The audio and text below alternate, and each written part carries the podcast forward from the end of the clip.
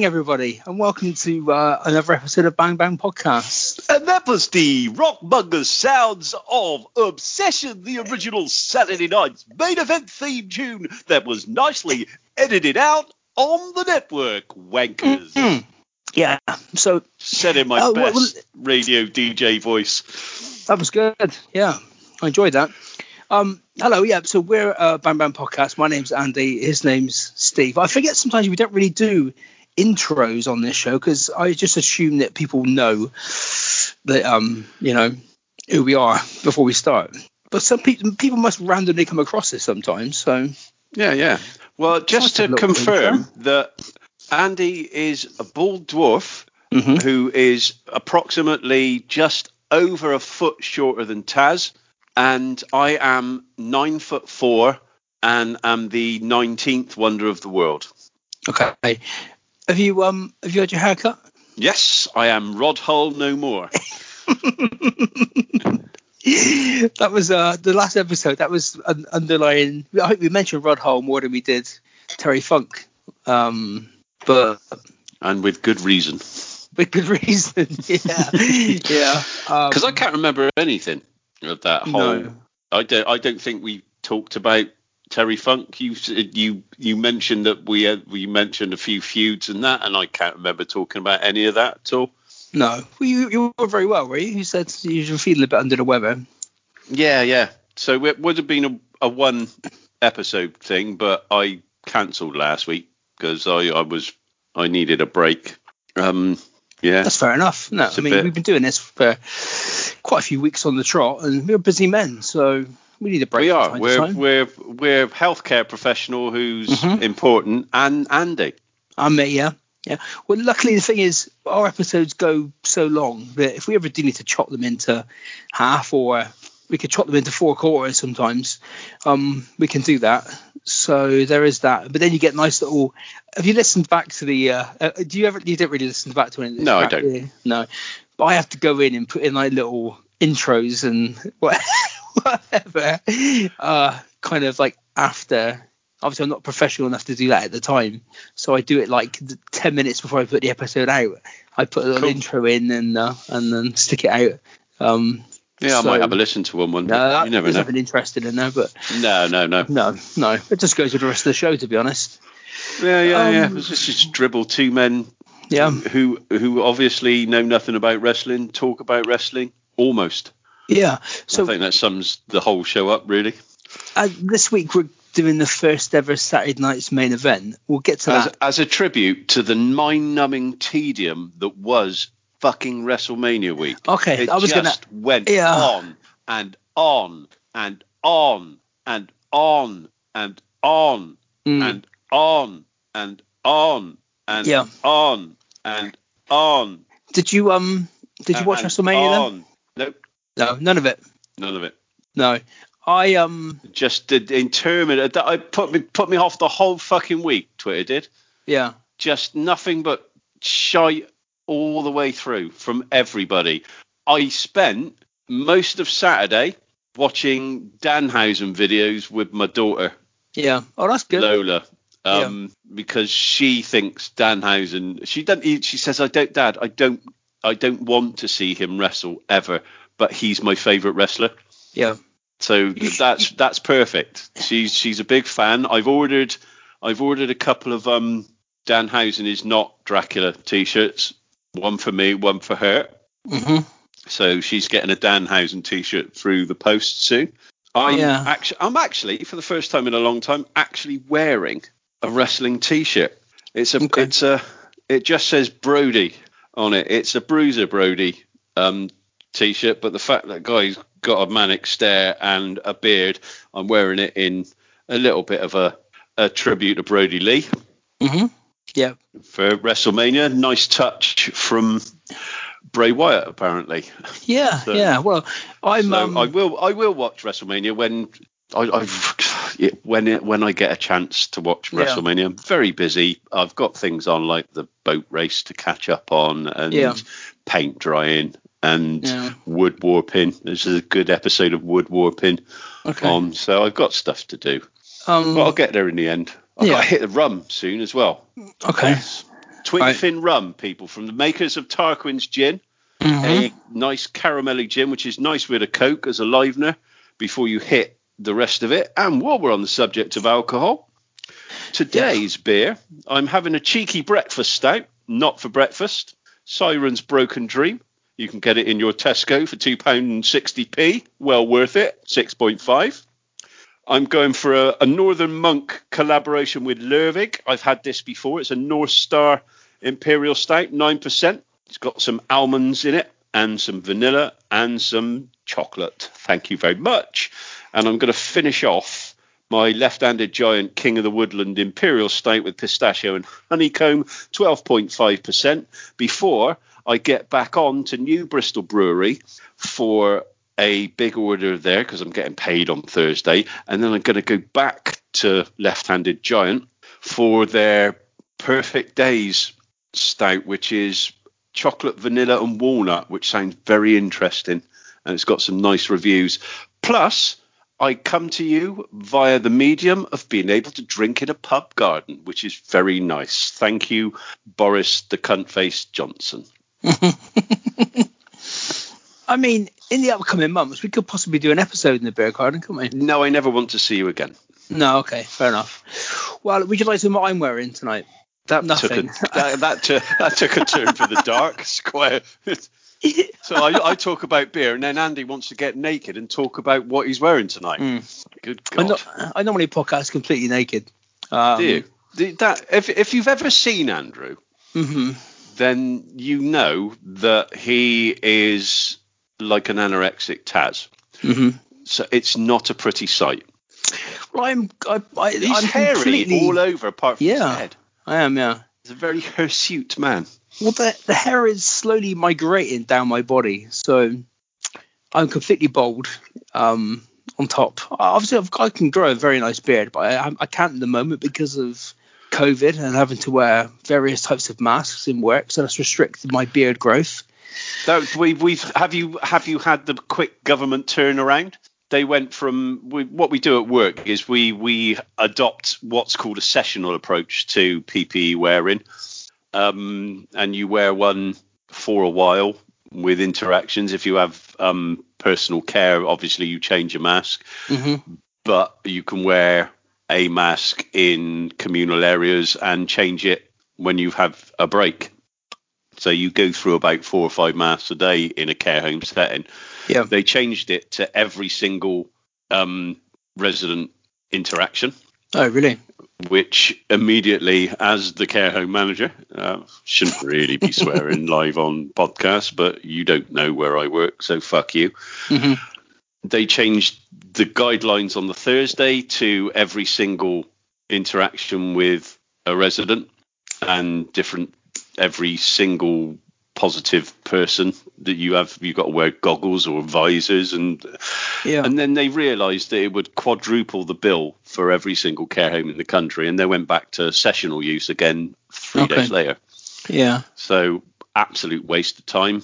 Um, Yeah. And carrying on a fine tradition of a fucking government that hasn't got a clue what it's doing and will do a U-turn as soon as somebody just points out, um, excuse me, Boris, common sense and stop combing your hair with a fucking balloon, you cunt. Yeah.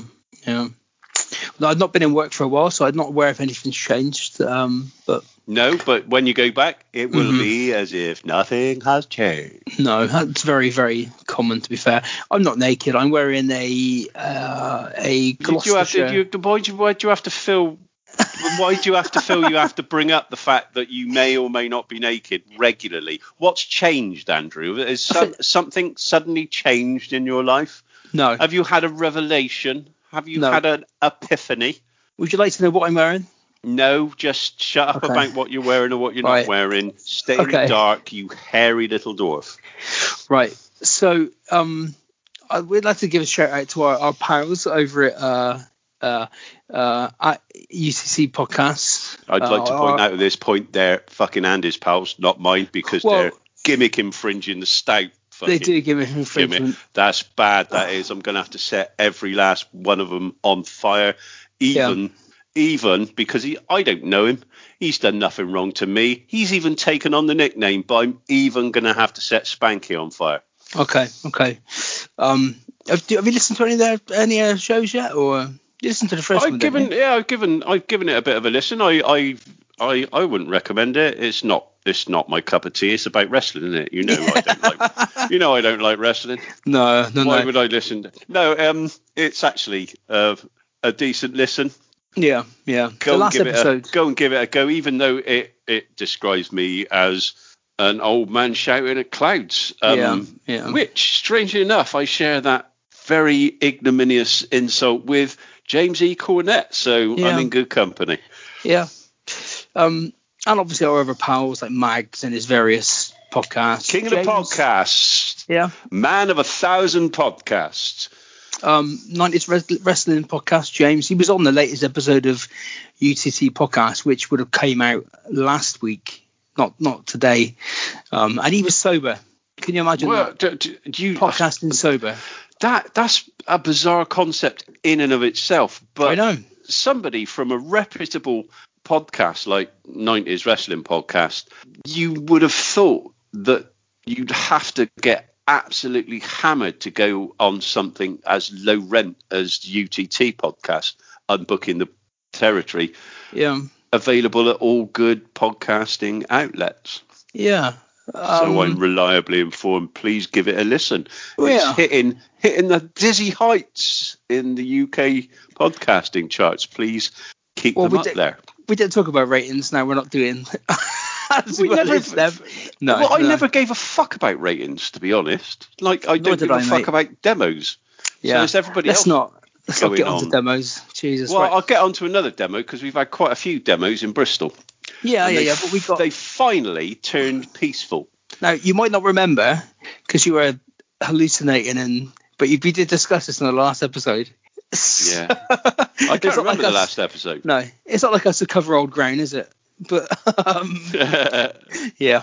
Well, I was also going to give a shout out to obviously Cy Powell with his uh, yeah, Cy Powell, and his regular episode the mastodon loving every week. bearded man who refused after I called his wrestler mate a bag of walnuts, refused to retweet my.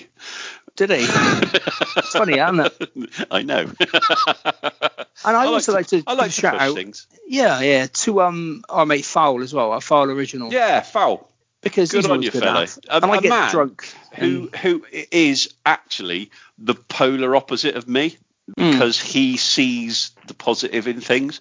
Yeah, couldn't be like it myself, but it's it, it's a wonderful, wonderful characteristic to have. So um, if you do want to chuck him some stuff at Bright Side of the Ring, yeah, definitely. whatever's made you smile this week, Yeah, then Yeah. Fowl will be very happy to hear your suggestions. Right, He's a good so- man, full stop. yeah. So I watched I watched two matches of WrestleMania. So I, have been off this week, so I've had a bit of time, but I've had the kids and stuff as well, so I couldn't stay up and watch the whole thing. But I thought it's WrestleMania. Come on, like let's give it a go. I was obviously it was spread over two nights, which was good and What, bad. what's your what's your what's your thought on that? Because there's Okay. weird, weird. Everybody on my timeline yeah, said it. We have to go back to a three-hour watchable WrestleMania, yeah, um, and then this dickhead, or I can't remember what dickhead it was, but somebody, Hmm. somebody, I think Mags knows him. Mags knows Mm. loads of people, and some Mm-hmm. of them are inevitably going to be dickheads. yeah. And he said, "Oh, well, there's nobody on my time that actually wants to go back to a one-day WrestleMania. What? Am I the? Where are you all?" And it's like my fucking timeline's full of the cunts. So why don't you just fucking drop dead or fuck off? And Yeah. preferably both. I think you could do. I mean, yeah, like like you, I prefer if you're gonna if you're gonna have it where it's gonna be.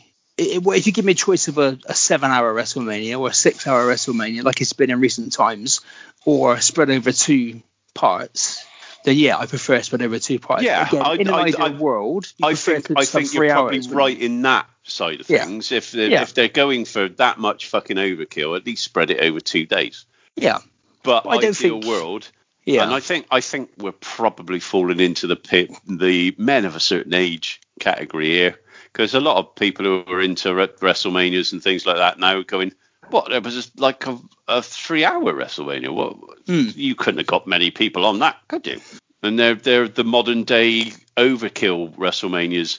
But we sensible folk of a more mature outlook and in these COVID times able to grow a Rod Hullion head of hair.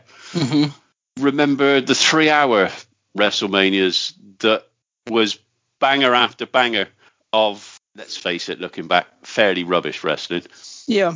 but they all meant something. These days, not so much. There's there's a scant bit of build up, but back in the day, there was a good there was a good build up for things. In the early days, you people didn't have fucking twelve or thirteen bloody pay per views a year. You had fucking five. hmm That was it. Royal Rumble, WrestleMania, SummerSlam, Survivor Series, and another cunt that I can't be fucking bothered to, re- to to to remember. But we Yeah. didn't have that many. King No. of the Ring, mate, it might have been even so much Maybe shit yeah. like that. Yeah. But that's all you had, wasn't it? It wasn't Mhm. anything. And then suddenly, and it's Bischoff to blame for this. He started pushing the monthly pay per views, and then Vince came out with In Your House to test the waters himself with a budget pay per view, and then and then it, the the overkill wrestling years began, and that's when you get. If Twitter was around then, I I, I don't think I, I don't think a I'd be walking around free. I think mm-hmm. I'd have been put in jail years before. But I think if Twitter was around then, fucking now, wrestling would have been a wasteland. I think the authorities would have out, outlawed it. Mm. It's just just ridiculous. You're all just ridiculous cunts on Twitter. You really are. Right. From what I saw of WrestleMania, though, I enjoyed. Obviously, they had a crowd back, which was good because they That that's boo- what I'm. That's what I'm. Yeah. You Yeah. you had your fair amount of cardboard crowd from Yeah. what I could see, um, but they came in handy as a rain hat. Yep. Yep. And they got to boo Hulk Hogan dressed as a pirate. Yeah, which is which has got to be the most uncomfortable couple of minutes on because that that whole segment with Titus was just. Yeah. I did see that. Yeah. There, uh, I, I just I did see that. I think I watched the first quarter of an hour, twenty minutes or something, Yeah. and to see Michael Cole and um, Samoa Joe in a cagoule Yeah. yeah. was was good, if from a 80s throwback sort of way. Um, and I've not watched any of the wrestling, so I don't know what the wrestling was all No. about. But can I just say, if ever anyone sees Byron Saxton hmm in the street and Yeah. he's wearing that fucking suit, hmm beat him to death with his own fucking legs. Yeah. That's okay. got that, Just in case anyone sees him. that has no, just do it.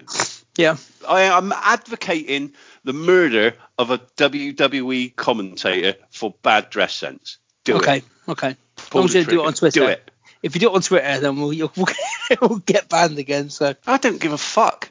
Well, so I didn't watch. I, I didn't watch the. Um, I watched the first night. The next morning because the girls were out and Kate was working, so I had a bit of time. And I started watching it. I was unspoiled from the night before, so I um I was watching. And I was like, obviously because we had the the rain delay and a bit longer and a bit longer. And I was like, did it actually even take place? I was thinking, Did it just rain the whole time? yeah, because I was looking and it said like three hours something left. I was like, what is this? Is this it for? Did they just fill for three hours and then just uh, It was just it off? it was just Michael Cole in a cagoule looking Yeah. at his watch. But I enjoyed the Drew McIntyre, Bobby Lashley. I started watching the first match of each night. Lashley and uh, McIntyre was Is a good the match. first and then- match? That was the first okay, match of the first I guess night. they, yeah. they, yeah, tis the modern way. Start off big and let everybody down thereafter. And then the first night, the, the first match of the second night was Bray and um, Randy Orton, and that was yeah interesting. But Why can't they just from just listening to the, the fucking idiots on Twitter?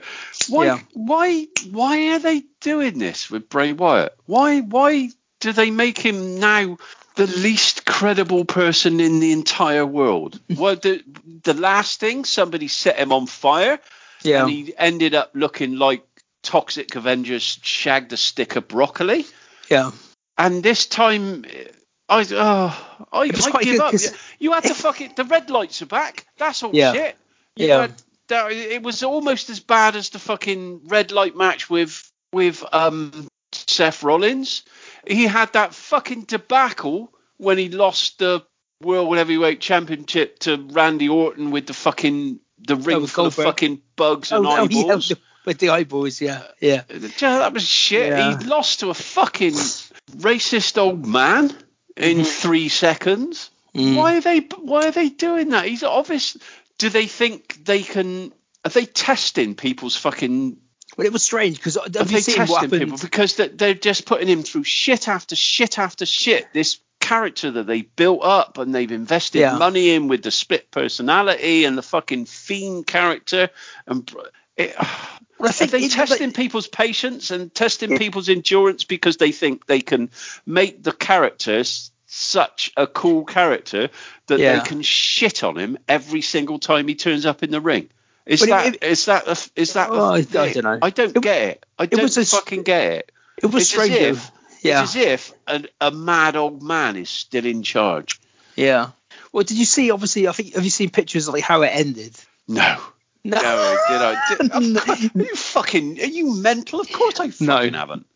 No. Well, so uh, I'll, I'll briefly because it's just it was it was the match and whatever, and then Alexa Bliss turned up. She was sat on top of the. Did you see? He came out of a box. Have you seen No, the? did, you keep saying? Did you see? No, no, no. We've No, established okay. that I haven't seen any of it. well, it kind of built it up as if it was going to be a big. So there was this thing with Alexa Bliss, and then all this black stuff started coming down her face, which distracted him.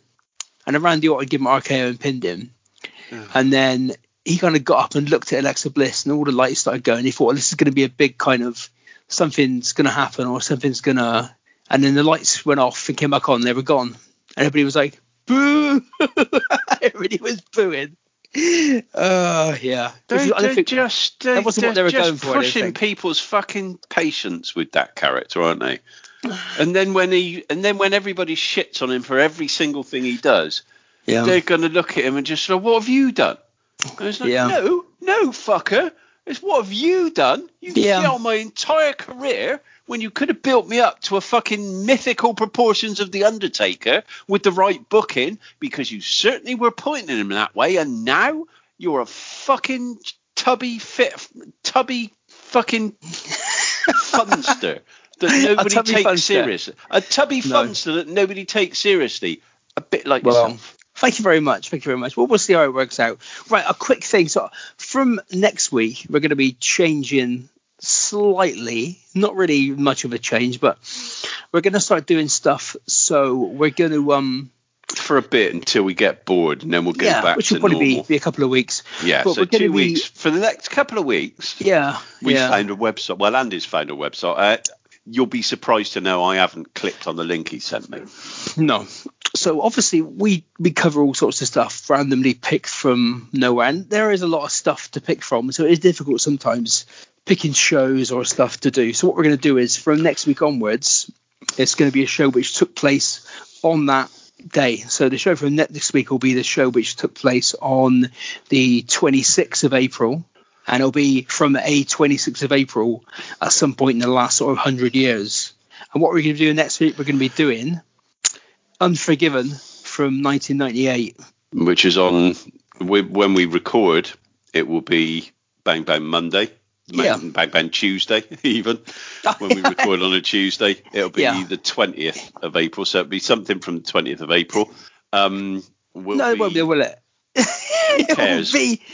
It doesn't really matter. It'll and be then out. and then the week after we'll be doing as as Andy said a pay per view from the last hundred years. So I'm Yeah. thinking we do a pay per view from 1920 fucking three. yeah. Okay. Ludicrous statement to make, Andrew. Well, that's only just within the last hundred years, isn't it? It, I But- can count. But yeah, so that'll be next week anyway. Right. So this week, so we're doing the first ever Saturday Night's main event, which came, which was shown on the March May the 11th in 1985. Now it. I would be remiss, or it, it would be remiss of me to miss up this opportunity to tell you what the top 10 of May 11th, 1985 would be, wouldn't it? That would be a dereliction of duty. I Oh knew, I knew this was fucking coming. it's not, it's not a surprise. You're not surprised, Millwall Chris. Are you surprised, Chris Bellis? Are you surprised, Scottish Danny? Are you surprised, some cunt on UTT podcast, Spanky, that other bloke? Are you surprised? No. Right. Carry on. Are you ready?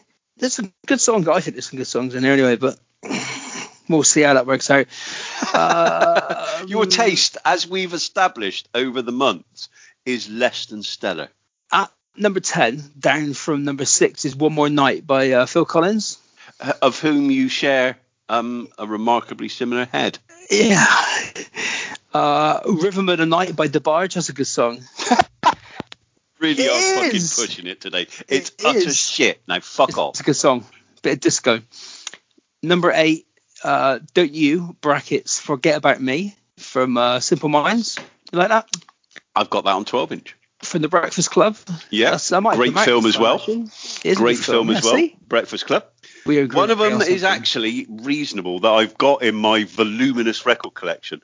what I always got about that film was that um oh what was her name uh the what the act the the, the actresses in it um I get my Molly memory's Ringwald. terrible no is Molly it Molly Ringwald. Ringwald Molly Ringwald when she sort of had a kind of no Ally was it Ally hang on I'm googling the Breakfast Club Yeah, Google it. all the all the listeners at home will be shouting out the Yeah, of course uh, they will. But, but then we we know it, we know it was um, that cunt from that other John Hughes film, Uh, da, da, Anthony da. Michael Paul. Um, No, it was. It was. Mare Winningham, Ally Sheedy. Ally Sheedy. Ally Sheedy, and Mare Winningham was the other one, wasn't it? Ali, Molly Ringwald was the other girl. Yeah, Mayor The Breakfast Club. Winningham. I He was in didn't it as well. Yeah, you Um, don't care because somebody's I didn't give a fucking fuck. didn't didn't need the internet to remember a name. That Ally Sheedy, she kind of gets like a like a, an upgrade at the end of it, or she sort of come out of herself and dresses better at the end. She's far more attractive when she's being like the like the kind of We've established sort of we've character. We've established you have, apart from your good lady wife, who was a, a rare aberration in somebody who is way punching way above your weight with. Yeah. We've established that many times, but we've also established that apart from Kate, you have very Yeah. odd taste in women. Well, I'd like to think the listeners will back me up that Ally Sheedy was more attractive before she kind of got dressed up in the Breakfast Club. That's neither here nor there, is it really? That's not what we're here for. Um, I lost my track. Where's my? Uh, I started thinking about Ally Sheedy. I lost my train of thought. Yeah, Um, yeah, yeah. I bet you haven't lost your grip on your cock, though, have you? Oh, come on. Right. Um, number seven, up for number eleven. Feel So Real by Steve Arrington. Um, yeah, I don't know. Yeah, Number don't even bother. number six, up for number eight, is a, a one of your favourite bands, U2, with the, with the unforgettable fire. That's the, that's an album, but that was an album, wasn't it? Well, it's in the single charts, mate. So Is that a fucking single? right anyway. Fucking you two. Well, I'm going just going by the, the chart from 1985. I think it was an aberration in that unforgettable fire. I can't remember that. Pride in the name of love. That was a good song. yeah. Uh, That was about that five. was a, that had a bit of raw emotion to it. Everything else they've done since then, apart from Mhm. a track called Trash Trampoline and the Party Girl, yeah. which, is a, which was a B side of a celebration. How about New Year's Day? Do you like Eh? No, New Year's Day? like you. No, no, no, that? Um, Sunday Bloody Sunday, as Alan Partridge. no. I don't. I don't. I don't Um, like a lot of. Uh, I got quite a few of the LPs, strangely Yeah. enough, but because Jane likes them. Hmm. Jane's a big U2 fan. Um, Is she? Oof. Yeah, yeah, yeah. Don't, don't knock. Jane's actually got really good music Oh, yeah, yeah. She's yeah, an yeah. 80s girl. You Yeah. probably sit down and Yeah. and get a, a musical schooling from Jane because she knows Oh, her yeah, stuff. yeah. I, would, Yeah, I wouldn't I just- not go out with somebody that was savvy with their not. music, would I? I just remember DJ George whenever anyone mentions Oh, you two, bless. because he fucking hated U2. Yeah, yeah, with a passion. um, yeah. Absolute Number passion. five. I, I just we'll stop there and a little Yeah, tribute to okay. DJ George. Um, yeah.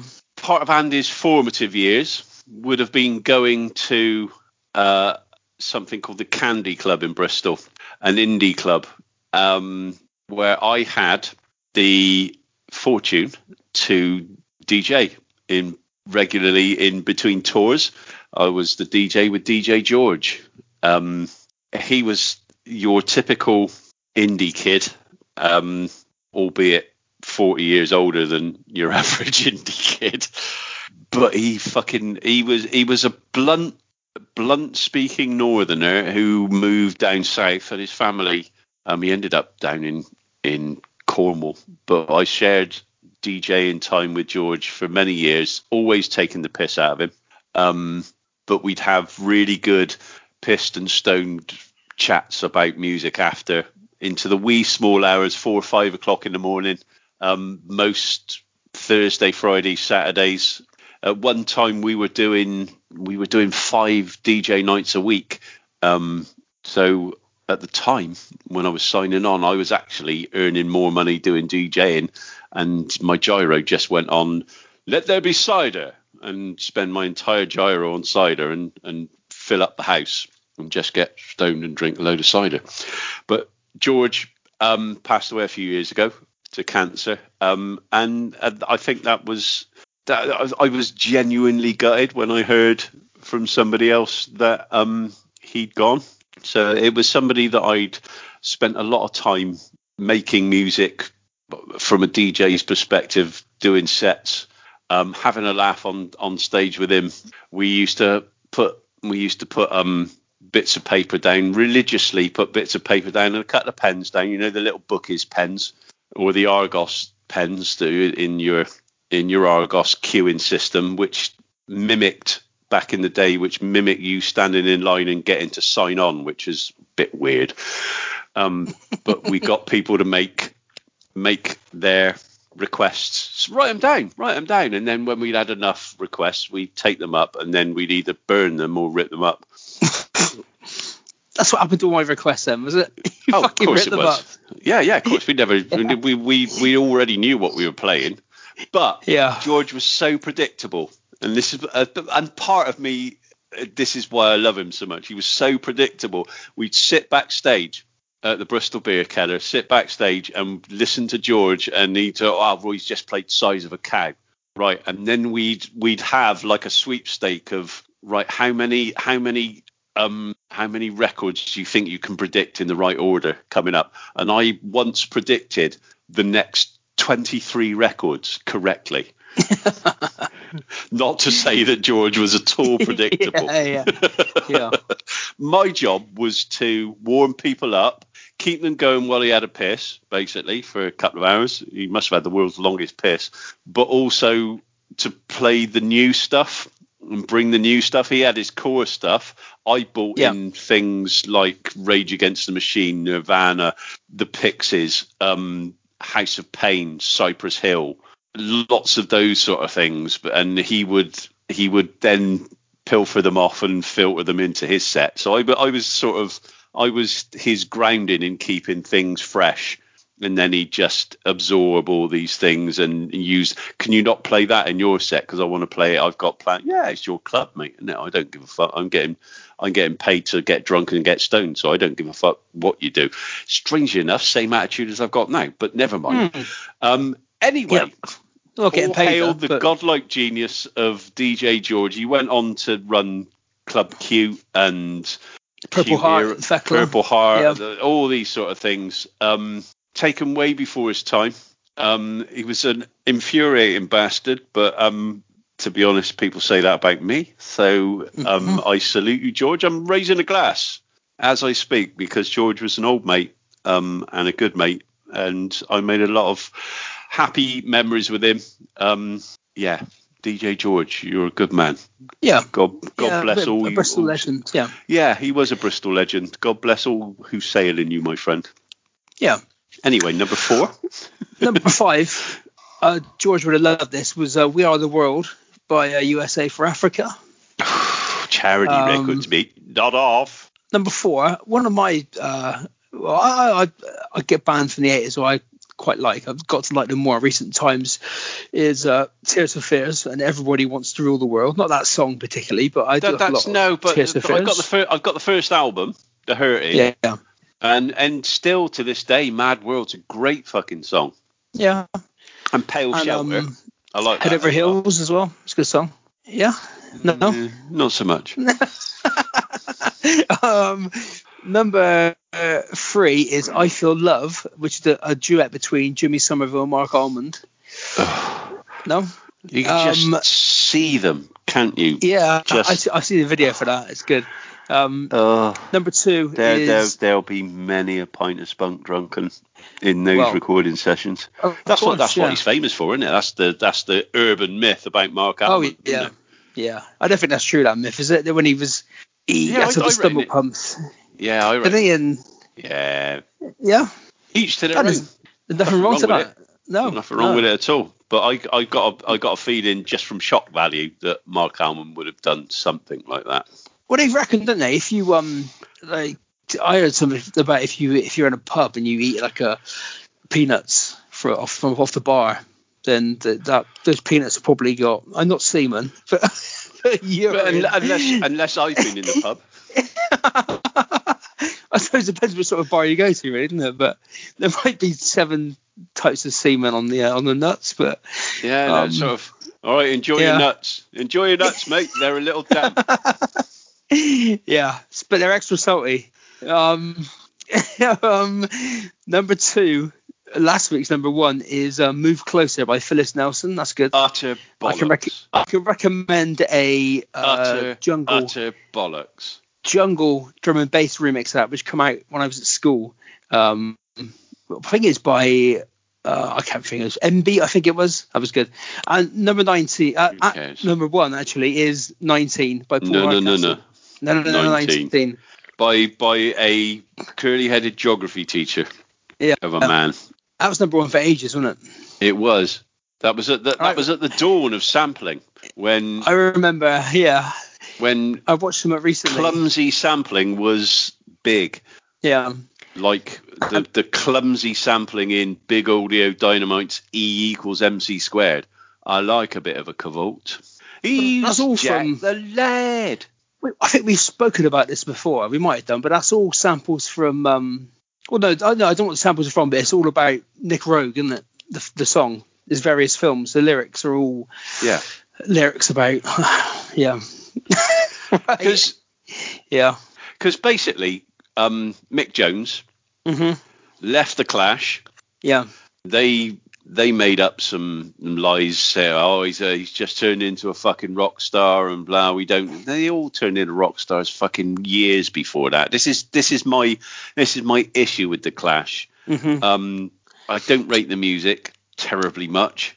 Um, Joe Strummer, for the most part, to me, came across like a bit of a twat, and they accused Mick Jones of being a fucking rock star when that's basically what they sold out and admitted they'd sold out any of their ideals. He made a he made a vain attempt to to grab it all back and remain cool.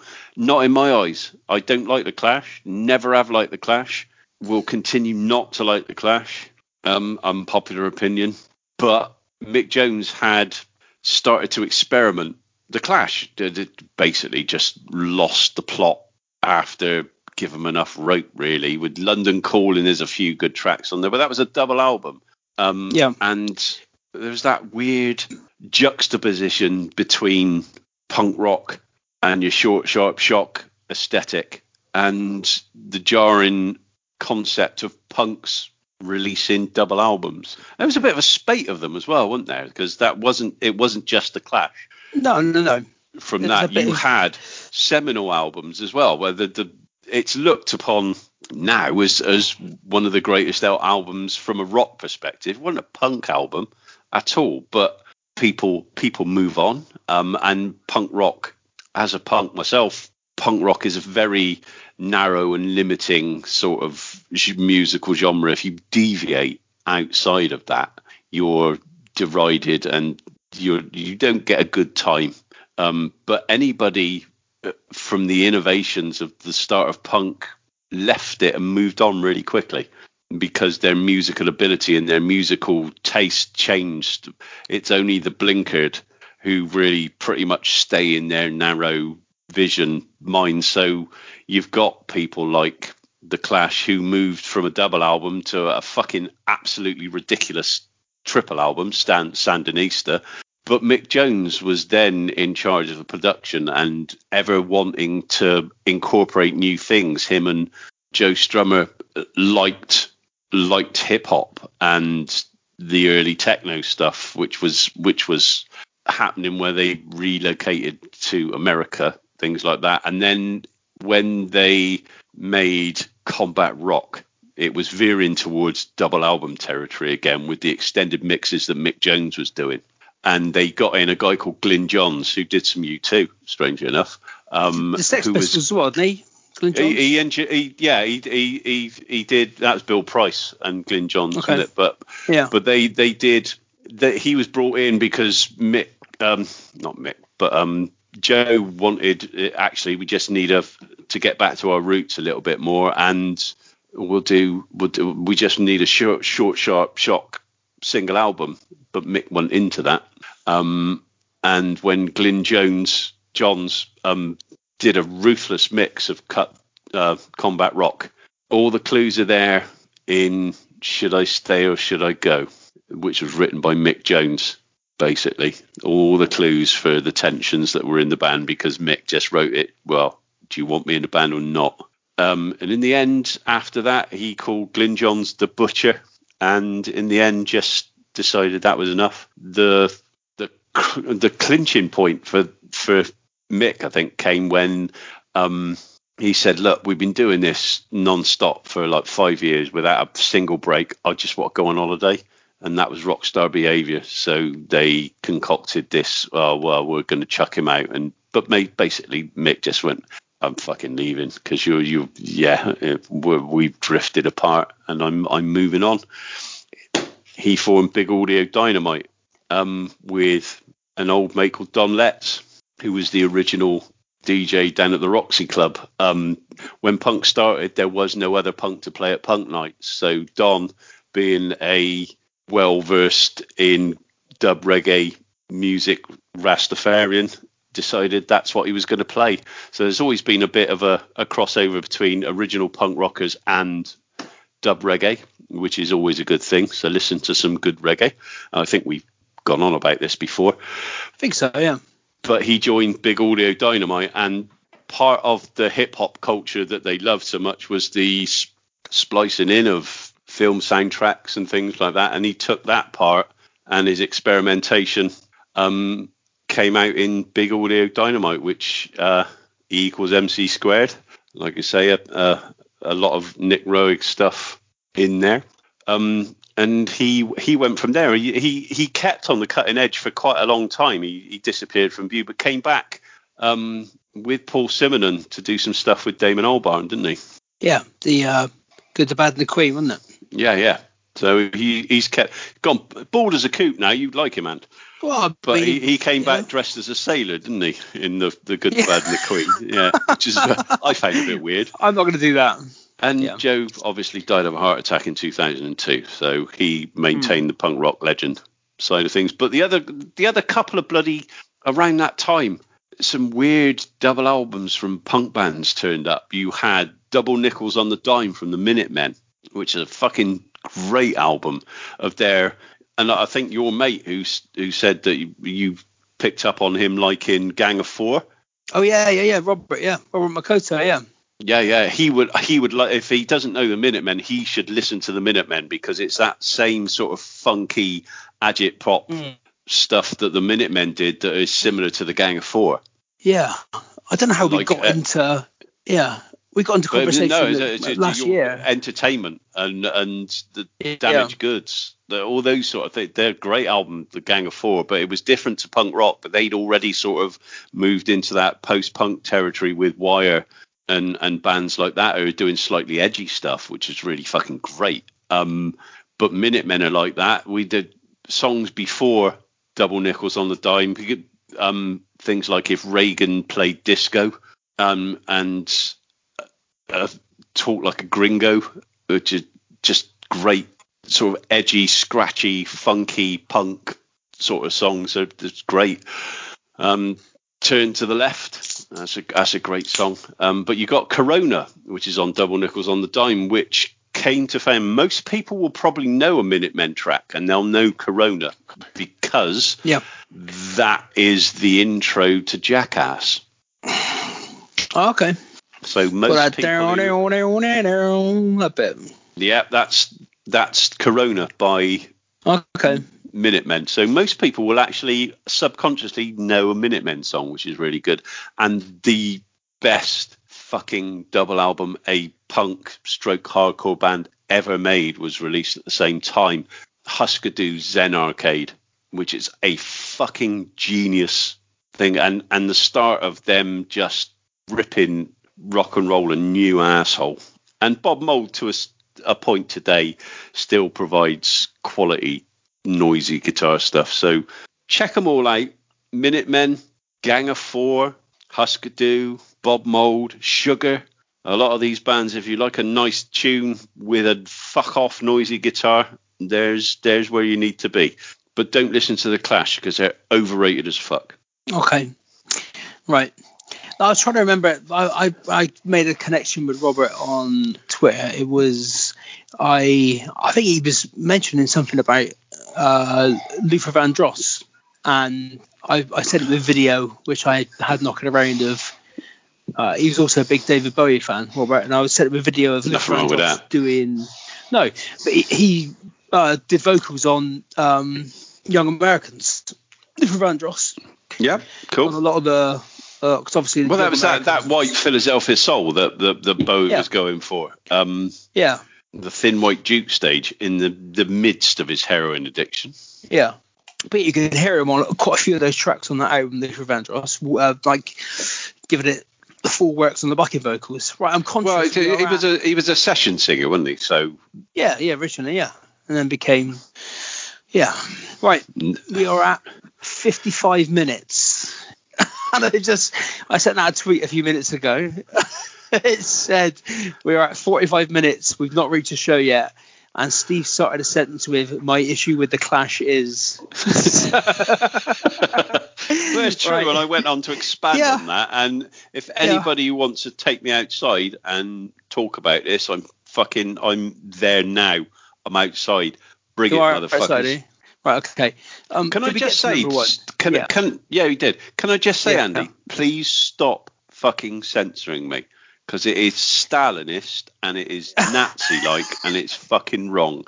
And to quote the great man himself, yeah if if you keep doing this, I will Yeah. take you outside and I will run you over in my wheelchair and explode your big fat bald head. You Yeah. cunt. I didn't censor you at all in the last episode so Stop doing it. Really is a pet peeve. I Well, it- fought and I fought and died in the punk wars for the likes of everybody listening to this fucking program. Let's be, right? let's be the only time I've ever I've uh, the only time I've ever I've censored you I think twice on this show. Once is when you mentioned two people by name who I'm st- one of them I still work with and the other one I, might bump into one day. And then the other time was when we we, just mentioned uh, Peter Sutcliffe about 20 times over the course of an hour and a half episode. And I thought, well, we just mentioned him a bit too much. I mean, they mentioned him again now. so I've had to fucking bring it up. So, right. Anyway, So, well, um, the reason we did that was to discredit another podcast, so it was all right. It was, it was, it was, yeah. Yeah, so yeah, it was yeah. all all valid, really, wasn't it? so Saturday night's main event then. Right, so May 11th, 1985. So a bit of the background around Saturday night's main event. So it was shown on uh like The telly. NBC on the telly. So it was a big thing On rather than because you might think that's a glib comment, but it was shown on the telly rather than on was. cable or a pay per view Yeah. anything. It's one of the few free to air, bigger, biggish sort of events that was free on the TV. It, you didn't have to pay for cable or anything else. No. So an initially glib comment was actually rooted in it's very accurate. in Very some accurate. sort of accuracy. Wankers. Well, NBC. Uh, so, so, so leading up to WrestleMania, uh, the original WrestleMania, you had the old uh, rockin' wrestling connection thing. Uh, they had quite a few shows on MTV, which were like the highest rated shows in MTV's history at that point, with Hogan. The war and, to settle the score and things like that. Yeah, yeah. Yeah. Um, and on the background of the success of those, NBC and obviously WrestleMania was a big thing as well. Um, they they basically brought the WWF on board, and originally they were used to fill in when Saturday Night's Live wasn't on. They used to show reruns, and instead of showing reruns, they decided to to put wrestling on instead. And the producer, Dick Ebersol, was um, he was the producer of Saturday Night's Live at the time Saturday Night's main event started, and he was involved in a lot of the early Saturday Night's main events as well. Um, and had quite a hands-on role in the formation of the show, which kind of shows because when you watch a lot of these early Saturday Night's main events, there's it's more of a I mean, this this episode is is a bit of variety kind of chucked in at the end, but as you go later on, we've watched quite a few. Um, I, I, mentioned earlier on Twitter, I say today, but sometime last week that um, at the sort of lockdown last year, we did um, I, I did quite a few little watch-alongs with a few of our mates on Twitter of some old Saturday night events. Just just just hang up there, young man. Yeah. Can we clarify some of your mates? some of our well, it, it was Nels and Millwall Chris. They're your mates as well, aren't they? Anyway, doesn't really matter. But they um those yeah, two we watched a lot of these early Probably, Saturday night's yes. main events, and there is a lot of variety stuff in there, as opposed to just kind of wrestling. But that was what they wanted. It was on normal TV, so it was. Uh, no, you, you did put you did t- you did tweet that you you had your Yeah, watch alongs. Which they were good. Was I ever invited? I think so. But you were probably busy though, mate. No, or bored. Yeah, we started them quite late at night, so you were in bed by Yeah, then. yeah. Well, you have to make if if Nels is involved, you have to make up some sort of time difference. That's the thing, So yeah, we have to- people in to America, for that, and it. Yeah, yeah, yeah. that's fair enough. Germany, a few other places, but yeah, Because Nails is five foot one and a half of pure fury. You Mhm. do what she says if there's a time difference. Yeah, yeah. So right, so the first show was um, on May 11th. Again, another thing where this was different to what was normally being shown on TV. It was the first time on television you actually got in brackets proper matches between genuine kind of stars because you know wrestling challenge that kind of thing was It wasn't. It squash wasn't matches, squash match unless uh, uh, we'll get to the last match. yeah, there were still squash matches on this, but yeah, so this was coming after the original WrestleMania. So we had Hogan was the world champ, um, Iron Sheik and Nikolai Volkoff were tag champs after beating, um, the, uh, using using a, an old man's cane. yeah, they beat Windham and Rotan, didn't they, at WrestleMania? Yeah, Uh, Windham Wendy Rotunda. Richter, That's that, there's a there's a name. yeah, um, Wendi Richter was a ladies champ, and Yeah. we didn't see him on the show. oldest nan alive. we'll get to the that. title. Yeah. We, um, and we didn't see him on this show, but Tito Santana was the Intercontinental champ at this point. Not that you'd know because it wasn't mentioned, but No, no, Um, he was on. He was on uh, about the fourth one though, wasn't he? hmm, Against Randy Savage. yeah, yeah. Um, so the show starts. It's got they these Saturday night's main events would always have it would start and you have promos, wouldn't you? Basically, people that were going to be in it talking about their upcoming matches, and then the intro would hit. So you'd had Cyndi Lauper as first person you saw on this again, Yeah. which is leading to that more kind of mainstream TV viewer. If they sort of stumbled across this, first person you see is Cyndi Lauper. It was a big star at that point, wasn't she? She was, yeah. She had girls I- want to have fun, which had Captain Lou Albano in the uh, Yeah, in the video. So I, uh, straight I had away, a bit of a crush on Cyndi would- Lauper as well. I, we, I think we all did, mate. We all yeah, did. yeah. Um, I had a crush on Molly And Ringwald uh, at the time, but not Did you? from not because of um, Breakfast, Breakfast Club. Club. It was it was, then- it was a str- a straight to video um, release Was it? back in the day when video Mm. the it, the space that was where I had a, a, a crush on Molly Ringwald from, and everything else that was in after that was rubbish. Yeah. Um. so yeah, you see Mi- the Cyndi Lauper, and then the next people you see are Hulk Hogan and Mr. T. So you're getting more. Oh, they uh, were they were they were quite busy pitying the fools. they were, yeah. And then you get the classic intro music, which we played at the beginning of this show. We But did. on the network. You get the It's some sort of no, it's the, the what was the intro music from '88 onwards. So it's the it is accurate music, but not from this time period. not of the time. So just No. just leave it. Leave it. Just it. leave it. Fucking Don't- leave don't it. Walk it. away. Walk Yeah. away, Vince. Fucking walk away. Fucking Vince. I mean, they they could pay for the rights to have the proper music on these things, couldn't you? Fucking cheapskates. The, the, the whole the whole thing. You've got the rights to fucking all of the video. Yeah, it is the most frustrating watching ECW videos Oh yeah, yeah. because ECW went just just said, yeah, fuck PRS. They play anything, won't they? We Yeah. just we just play it. What are they going to do about it? Mm, Well, yeah. I mean, the worst one I think is the Rick Rude WWF take that a bit more seriously and they Yeah. put stripper music over Rick Rude's yeah, intro. generic music. Totally killing for me. Yeah, Mm. totally killing. And they haven't got half of the WCW No, intros, which is weird because they own they own Jimmy Hart's ass, don't they? So you've got Yeah. all the sound alike stuff that they can't even play. The fucking Sting music. Bam, bam, bam, bam. Yeah.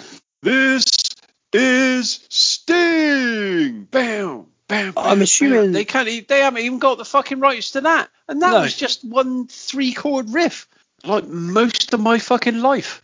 I'm assuming they must still have a relationship with uh, Jim Johnston because I know he left. He's, he doesn't work for WWE anymore, does he? But if he, No, but they they would have tied up all the fucking music for that.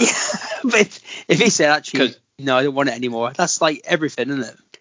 yeah, we can because they've they've they've they tried to sign up everybody's name, haven't they? And if they can't sign up their name, they will, we'll make Yeah. a new name for you. You can't use your old name, and then we'll copyright that. So that, that's all. That's Jim Johnston don't own any of his own music. Okay. Like right. lot, I'm I'm I've I'm a musician of many years standing. I don't own Mhm. any of my music No. that that's out on vinyl. None of it.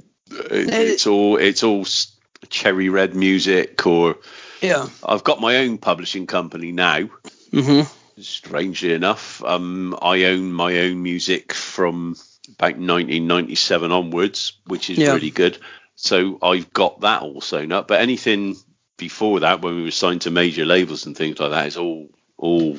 I don't own any rights to that at all. Yeah. None if you want, if you want to check Steve out, you, if you go onto Spotify, put in the Sears SWRS, S W E R S, you can hear Steve um, actually singing. and you can see me on YouTube if you put in the Sears S E R R S. I'm the Yeah.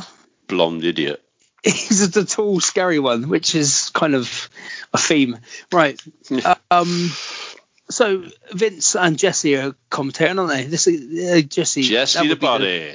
that would be the, the traditional kind of commentary team going forward to Saturday night's main events.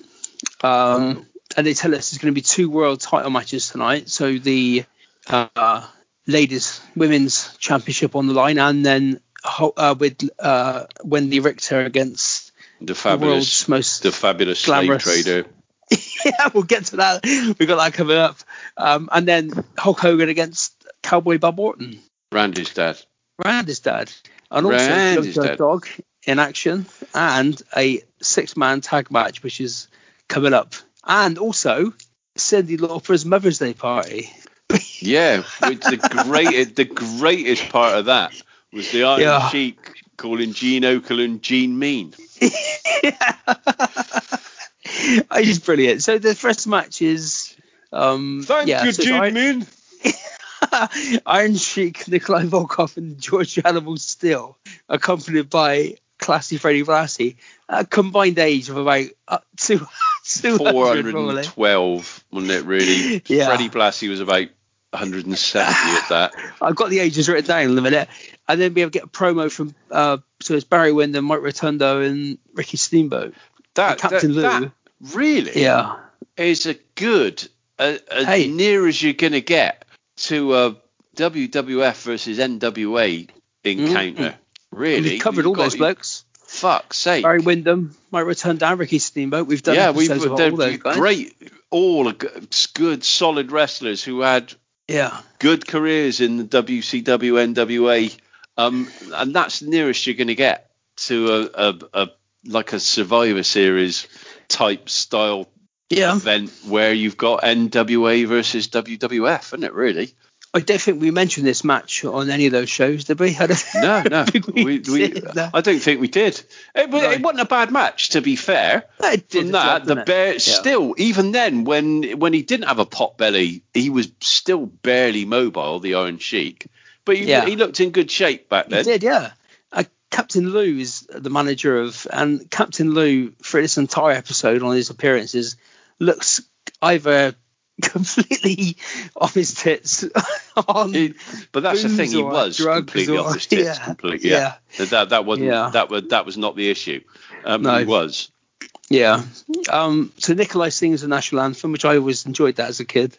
Um, and obviously Sheik does his. Uh, you do a better Iron Sheik impersonation than I do. Iran number one, Russia number one, USA. Do it. so uh, can you? Would you like to have a guess at the ages of Nikolai Volkoff, the Iron Sheik, and George Animals Steele? They probably were all in their late forties. Well, Nikolai Volkoff was 39. Uh, he was born in Yugoslavia. Yeah, yeah. He Volkoff? wasn't Ukrainian at all, was he? So No, no. yeah, a Slav And do you know? Do of ever, Slavic descent. the other wrestling names he went under. He went under Boris Brezhnikov and uh, Beppo Mongol. Beppo Different Mongol. times. Yeah, yeah, yeah. times, yeah. Beppo and Gito Mongol. Yeah. Yeah, the the Mongols All right. How old do you think Iron Sheik was? in his forties. 44. Yep. Uh, and you know, Mean Gene was the best man at his wedding. Gene Mean. yeah, Gene Mean. Yeah, yeah. And then George Animal Steele was 49. He's still odd then, but he he, he, he translates into odd now, doesn't he? I think I've only ever seen him two George Animal Steele matches. This one, and then the match with um, Randy Savage. Was that WrestleMania? Yeah, Yeah, WrestleMania two. yeah. Yeah. Um, as a man with a hairy back, I can uh, sort of empathise with George Animal Steele. Does your does your good lady make you shave your back? No, Then she's I did- weird. I had it waxed once. I uh, this is a long time ago when I was still single. Um, I got drunk, kind of. You know, the, the used to have, I used to have sort of daytime drinking sessions. Um, Yeah, did we all? yeah, and uh, I was with two female I was work permanently colleagues. I was permanently stoned for 14 years. So but yeah, so I was I had a drink with some two female work colleagues, and they um they we went back to my house at the time, and they waxed my back. Uh, actually, And- 17 years. Fucking Yeah. hell. But this is what you, you put these Anywho. sort of strips on your back and rip them off. It was like that. Um, but I, I was drunk at the time, so that probably helped with the pain control side of things. But one of them almost lifted me off the ground, taking the strip off. So, yeah, a lot of hair. Um, so the other side, so Ricky Steamboat, he only he'd recently joined Yes. WWF, and the other two were soon to be on their way off. Um, yeah, I'd never seen yeah, George Animal Steele's wrestling style was quite um He was an English unique. teacher. Yeah, he was dyslexic as well. So he had a green tongue, and he used to eat the eat the ring post as well, and eat the turnbuckle covered. Yeah, he, that was his that was his thing Yeah. it, to eat the turnbuckles. Mm. But Iron Sheik is, I mean, physically he looks. I mean, he looks in, in good shape in this match. Yeah, yeah. compared to Nikolai's got like a old sort of white lardy body, hasn't he? But he's just solid, wasn't he? Nikolai Volkoff. Um, and then George Animal Steele's got a hairy back. But then obviously the other side are all really, really good wrestlers. So an odd an odd combination. I think when we mentioned on one of our shows, we mentioned that match at WrestleMania, and it was three pensioners basically beating two like genuine athletes. Um, Around the ring, and Yeah. strangely enough, the athletes won for a change, yeah, yeah. But then there, which from a wrestling storyline. standpoint was probably an accurate um, Yeah. analogy for NWA versus WWE at that time. Yeah, but there's a bit of story involved because obviously they both like the commentary is kind of like how's George Animal Steele going to react to being part of a team, and then the the heels kind of step down and back away and lets George get rolled up for the for the win, and then afterwards they're kind of uh, he eats turnbuckle, but Lou Albano calms him down because he used to manage him, so he's you know. And after the match, you have an interview with Gene interviewing Fred Blassie and the Heels, and um, George comes back and sort of tries to attack them. So that's his. That must be his face turn, I suppose. Possibly, yeah. Yeah, and we've got another face. We've got a lot of face turns coming up. Next one, is, I think this Strange is a face turn. Yeah, yeah. Um, Piper's Pit with uh, Paul Orndorff and Cowboy Bob's there as well. Now, I thought I thought yeah. Ray Piper was particularly good in this. wait, he's just really fucking annoying, isn't he? Which is his, Yeah. it's his job because again these days there's it's difficult another to be, uh, another another reason that I'm the same as Rowdy Roddy Piper because it's my job yeah, to be annoying. Yeah, but he was. He's, but that was that is a skill in itself to be that annoying where you don't like people. You don't like someone. You want to you want to see them get their ass kicked.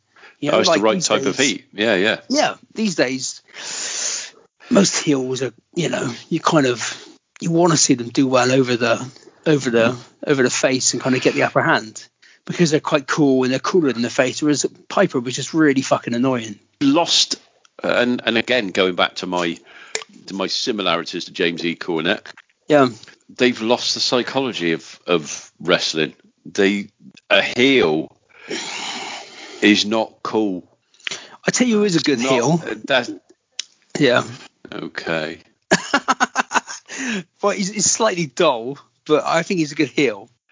Who do you think I'm going to say? I don't give a fuck. Okay, I think Baron Corbin's good in that role. Yeah, yeah. Because No one people likes him, do don't they? like him. No. It's the same as a lot. Of, that's the right type of heat. I don't like the Miz because he portrays himself as a fucking horrible, arrogant twat. Same Yeah. as Corbin.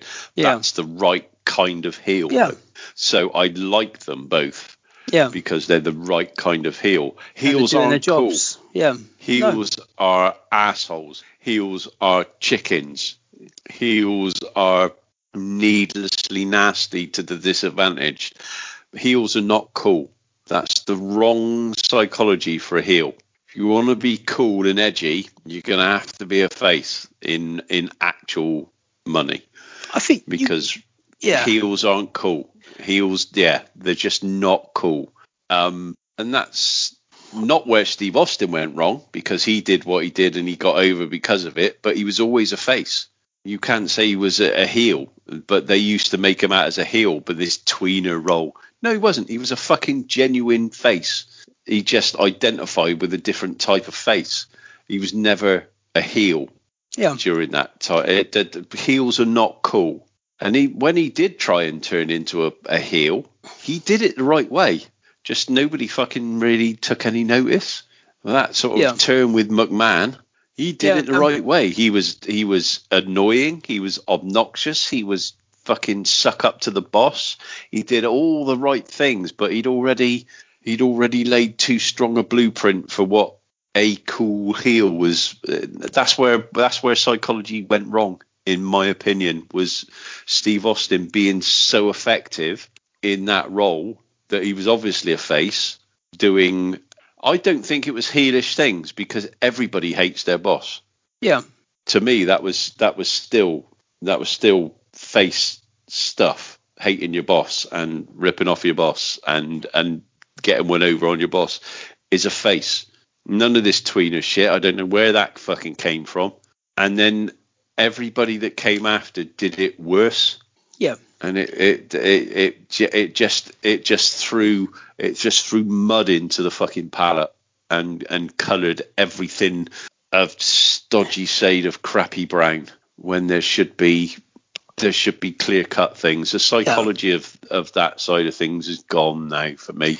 That's why I don't like modern wrestling so much. There are some clear cut heels, like you say, Baron Corbin and The Miz and people like that. But people are too preoccupied with being cool, and that's not the point. You should, Yeah. if you're a heel, you should be dislikable for the right reasons, you don't have to be going out and trying to be cool with it. You should incorporate something that makes you properly dislikable, which is why you're right with Baron Corbin because he's just a dick. Yeah. And that's absolutely, from a wrestling logic standpoint, absolutely correct. Yeah. He's a Yeah. dick. You don't like him. That's fucking good logic used and psychology used in wrestling, where all you people who who want to be the bad person and want to be a heel but want to be cool, you're doing it wrong. You don't. You yeah. It it it shouldn't be a world it, of of in wrestling really to be effective. You've got you've got to have good against bad, haven't you? Hmm. For it to mean two heels going off against each other, unless it's precipitating one face, is always rubbish. Like two faces going against each other, unless it's got a purpose to turn one of them, should never happen because it's boring. Yeah. So the, the that's where we've lost psychology over the years, and I Hmm. don't care if people disagree with me because you're all fucking wrong. Yeah. All right, I'm 50 fucking. Yeah. I've seen more wrestling than you've had op dinners. I'm right. You're wrong if you disagree with me. And uh, some people out there are just saying, "Yeah, you've hit the nail on the head." It's because I'm fucking right, and you know I'm right, and anybody else is fucking wrong. Well, what I will say Hence is you need to get the balance. heel. Balance because I, I do think he's an effective heel, Baron Corbin. You do need a balance. It, it's, it's, to- Yeah, it's but I don't wanna see him we're, wrestle. We're a good example. Of, we're a good example of that. You're a fucking. You're a bland baby face, Uh-huh. I'm a horrible heel that Yeah. people don't like. And I uh, that that should be the psychology. Yeah. And Okay. I've got an inkling that that possibly is why we work because Maybe, possibly. nobody wants to see you win and everybody hates me. Right. Yeah. But I, I don't I don't want to see Baron Corbin wrestle. That it's a, the kind of genuine. I want to dislike see of him wrestle lots because it'll fuck people off. I know, but I, yeah. I want to see him be an un- I want to see him go on an Hulk Hogan like title run. well, someone changed that Wikipedia page, didn't they, a few weeks ago, and he won every match at WrestleMania. So, um, What yeah, a success he is. yeah. So, do you think this effectively got Paul Orndorff over as a face I sort of segment? I don't think, even though he did become a real big face for it, I I don't Yeah. ever think Paul Orndorff was a effective face. No, not really. No. He's like he's like Randy Orton. Mm, perspective. And to and to a degree, he's like Ric Flair, absolutely much more effective as a heel, and Yeah. not really believable as a face, other than when he was using his face mannerisms to slag off. I Yeah. don't think he came across as very sympathetic as a heel, and to be to to, uh, to be a face, you have to you have to create that sort of sympathy yeah. why Daniel Bryan worked really well as a face because he was a sympathetic face. He was the underdog, and he and similarly he, he could be an absolute overbearing asshole, which made him an effective heel as well. So he's one of the rare ones that could do both. But most more effective in one role, even though they they turn them, don't they? Yeah. Yeah. I, and I don't, I don't think, and it aga- again unpopular opinions file under I don't like the Clash, but I don't think Hulk Hogan was particularly effective as either. He was just a larger than life personality who was ludicrous and was pushed down our throats. I Yeah. don't think, with the benefit of hindsight, he was a very good face and I don't think he was a very good heel. He was just the same Yeah. person, just There's not a lot wearing different clothes with a slightly different attitude. Yeah. No, I agree with It- that. he- Yeah. Yeah. He does. He he wasn't very good at it. You've got somebody like Ted DiBiase, for instance. Check out the episode we did on Ted DiBiase. He said Yeah. entering Yeah. was an effect heel Mm. and stayed pretty much that for most of his and uh, apart from his original original run in mid south where he was a face and part of the time in in the NWA where he was actually considered for the NWA World Heavyweight Championship, but took the money because he realized that actually wrestling's a job and I need to make money out of it. And then he was a career heel from there on. He was a believable heel. He was an overbearing asshole. And then you've got people like John Cena who can't be bad to save their lives. So you play to your strengths and then maintain that basic psychology, which means you'll get over one way or the other more. Yeah. Because people, the the the thing that people hate just as much as a disingenuous heel is a disingenuous face. Mm-hmm. Somebody that you don't believe, that you don't feel in that role, doesn't get over because of basic psychology. We, as a as a, as a listening public and a watching public, are not fooled by shit like that. No. Well, I'm obviously, sorry. I'm sorry. I'm sorry to not be swearing and and make some sort of sense, but that yeah. yeah, yeah. No, I agree. I agree. But again, this this kind of breaks down and they end up Orndorff end up end up beating up Piper and tries to pile drive in, and Bob Orton comes in and hits him, and Mr. T comes out to save With his poor Orndorff. arm in a cast. Yeah, I know. him. What- Whatever. He was an effect. He was an effective heel. He, He was good, anything yeah. else. He was big as well, wasn't he? that, and that chicken shit heel stuff with oh I got bad arm, Yeah, yeah, and then hit you over the head with the cast. yeah, yeah. Well, this all breaks down and Perfect psychology for a heel. Yeah, leads to the next match, which is um, Hogan The versus. the Hulk Bob Hogan Orton. was never in any chance of losing his world championship No. against Bob Orton, who was there as a handily placed heel more than anything. But Yeah, he was never in any. He was never going to lose that to Bob Orton, was he? no, no, no, no. But again, this is a this is a reasonable match. Let's be fair, but it was But- a reasonable match. He like you let- said, yeah, Hogan it was, it was it was as a heel. reasonable psychology. They let yeah, they let um, Bob have a, enough offense. There was no way when Jesse the Body then you champion here if he hits this suplex. It's like he's not going to hit the suplex, Jess. We all know that. Grow Mm. up, you fucking bald cunt.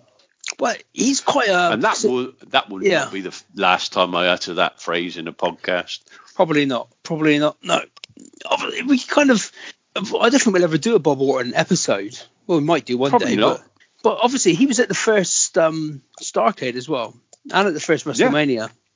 He's he's he, maybe we should do a Bob Orton episode Maybe, yeah, because he's fucking done enough. yeah. No, he's Um, not in the he's not in the Hall of Fame for nothing. No, no. Um, oh yeah, I noticed. So Hogan, as always, is it's like his wrestling style is he, he eye rakes and punches and kicks. He wrestles like a heel. He's always wrestled like a heel, like Yeah, his entire career. He was a heel, wasn't he? Before he was a face, I think, yeah, yeah. in AWA days. And He was. He's big heel then. Um, and as Sterling Golden yeah, with the with the uh, he's, uh, you'd like him. He's another hirsute chap who's going bald on top. Yeah, He used to have the um, sort of mushroom cloud shaved into his chest hair. yeah. Sterling Golden. Um, I need a weed. Now we could we we could pause this and record again in a minute, or do you want to keep talking? Whatever. It all depends what you give me to talk about. Well, I'm going to. Uh, well, the finish of this match. Do you remember? So Piper gets involved, and then there's a DQ and Orndorff, and then we actually. So well, actually, we'll go for the end of this. we see it ends up in a disqualification. Orndorff comes out to cement his face turn Yeah. um, to help Hogan and Mr. T.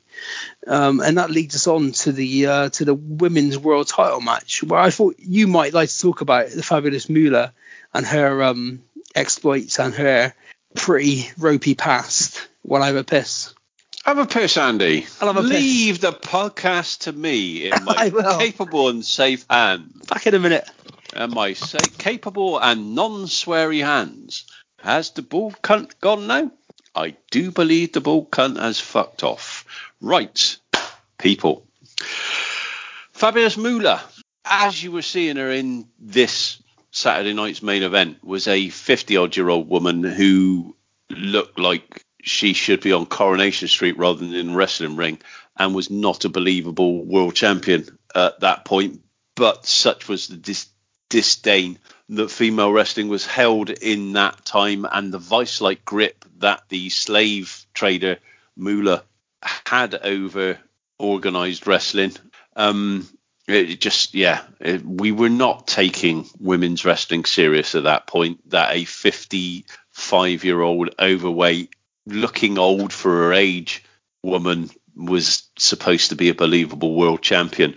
She had a stable of things, the wrestlers, um, and basically she had a few agreements, especially one with Vince McMahon Sr.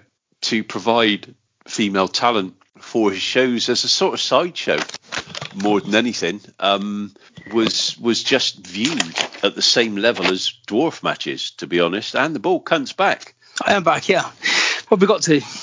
Uh, we've got to just setting out what a cunt Moolah was just about to be. We've we've yeah. we've said that basically she had um, deals in place with promoters to provide female talent and female talent was viewed on the same level as midget matches yeah, yeah. It was a one-off sideshow attraction, pretty much at that time, and she was the world champion through the entire time. But she, as if anybody has watched the Dark Side of the Ring series one, they did a, a an episode on her where basically she kept people on her ranch um, in like chalet accommodation. Um, they weren't allowed to go and leave.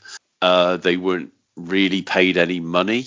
They were sort of pretty much slaves at that point. Um, and a couple of people left and sort of reported her to the authorities. It pretty much got hushed up for years and years and years until really it came to a head after she'd passed away. Um, the original idea for the Mae Young Classic was it for it to be called the Fabulous Moolah Classic. No, it was the um the battle no, royal. No, no, no, no, Bear with me because that didn't that that didn't even they thought at the time. Yeah, no, that's not going to happen. Yeah. And they quickly poo-pooed that idea and called it the Mae Young Classic. Yeah. For for women because of that past. Yeah. But they felt that they, for whatever reason, they needed to highlight the fabulous Moolah mm-hmm. again and then it was actually mooted that the women's battle royal become the fabulous Moolah battle royal, and yeah. then when they made that public, what they got was what they didn't want to have. I think because the Mae Young Classic, Mae Young was also quite a questionable young lady back in the day. She would mug people. Um, she would assault people, um, lure men into stupid men, obviously, into situations where she would then kick the fuck out of them and take all their cash. Which is, yeah, I'm not that fussed with if, if they probably deserved it. So fair play to her. But she wasn't a particularly savoury character either. And because they got away with the Mae Young Classic, they thought they'd slip the fabulous Moolah, who'd had a lot more issues with the basically modern day slavery issues that she had with a lot of her wrestlers. Um, and actually, in this more enlightened times, a lot of people turned around and said, actually, fuck off, and raised the issue. And in the end, it was sort of just as a quietness, just to shut people up. It was decided that they wouldn't name the battle royal after the fabulous Moolah because she was basically a modern slave trader. So they they left it, um, and she sort of started to be airbrushed out of history, which is difficult, seeing that she was the women's champion for about 40 years. But if you see her versus Wendi Richter in this, it was like it was like somebody beating up your nan. It, it, yeah. it, was, it wasn't credible. She didn't look credible. She took some stupid bumps. Um, and yeah, she she needed to lose, but by the same token, they counted on her. She's obviously a tough girl, even in her late fifties. Um, because when Wendi Richter got in the WWF's view too big for her boots, they sent the Rit when uh, they sent the Moolah out with a mask on as the Black Spider, and she had orders to pin Richter as quick as possible. So she locked in a pin, and they counted a big fast count, and she was the world champion again. Uh, so she she could yeah she could enforce stuff when she needed to, but she didn't look the part, and it just looked ridiculous. Well, she was 63 at this point, which is nuts when you think that uh, 14 years later she's on Raw getting powerbombed through a table by uh, Bubba Ray. But and, that's uh, the. Her and her that was Mae Young. But oh yeah, her but, and but, but, yeah Young but, they, were but they were both taking bumps, weren't they? fucking tough as Yeah. old boots, weren't they? But they were they were nasty pieces of work, both of them. even though, even though one of them turned into a comedic legend and gave birth to a hand. yeah, yeah, But they were both nasty pieces of work. Um, and Yeah. probably, in more enlightened times, neither of them both, uh, neither of them deserve the plaudits they get. To be honest, No. if we're being honest, but back in the day, I mean, nobody, nobody really. She wasn't. Mae Young wasn't really a big star at all. It was only because No. she was Moolah's best mate. She only really had her actual proper run when she was in her seventies. Mae Young. It was fucking ridiculous. yeah. But neither of them were very nice people. So No, yeah, I'm going to sneak in one of our questions at this point from Scottish Danny. yeah. I'm not it that- answering shit. Don't answer This it. Don't answer you it. had you had a one word answer on Twitter earlier on tonight Yeah. about all these fucking stupid fucking questions, and I'm There's gonna be an old man. I'm gonna be an old man shouting about a cloud because everything else apart from wrestling is fucking ridiculous question wise. Fuck But- it. I thought this this at this point I'd answer the question because uh, well we'll find out. Rumor has it that ITV and WWF are in talks for a talent exchange.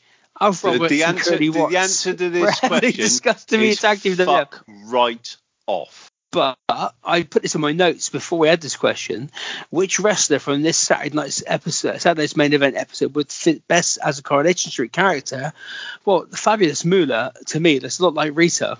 I'm not. I'm, the, I'm uh, not partic- I'm not participating. You can talk your fucking ass off about this So bullshit. Moolah looks like Rita fucking- Fairclough.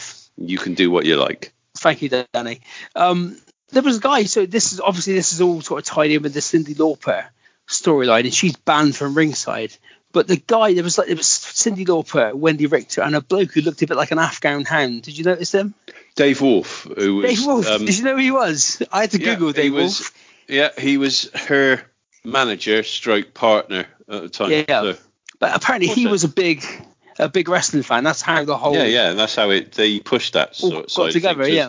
because Cyndi Lauper wasn't. No, and he got Lou to be in the uh, video and that kind of thing. So Mm. Dave Wolf probably played quite a big part in fucking WrestleMania. the, even un- the unsung hero of rock and wrestling. The unsung history. We salute you, Dave Wolf. Also, the other unsung hero of WrestleMania, I watched a Yeah. film about him the other day.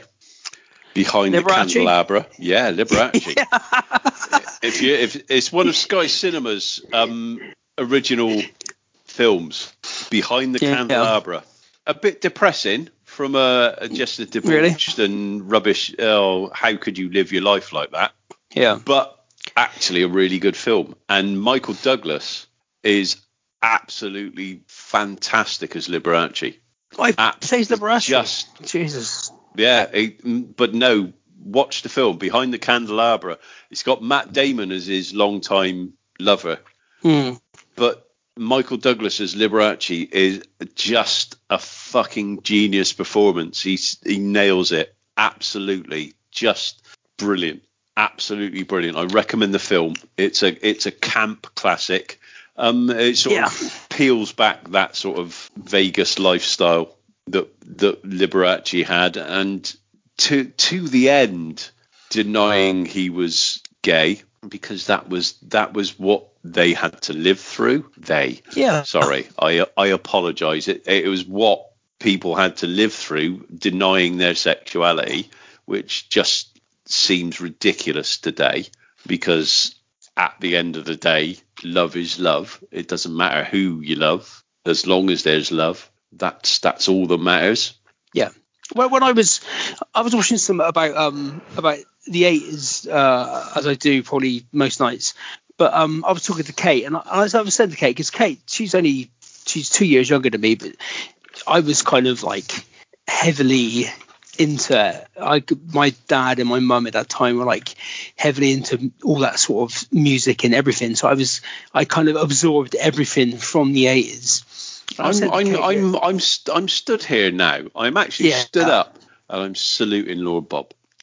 Yeah, well, he died actually. Well, it's a year tomorrow. Well, a year from a year tomorrow from when we record this. So Bless. Um, I, I'm, I'm we're we're going to raise a glass.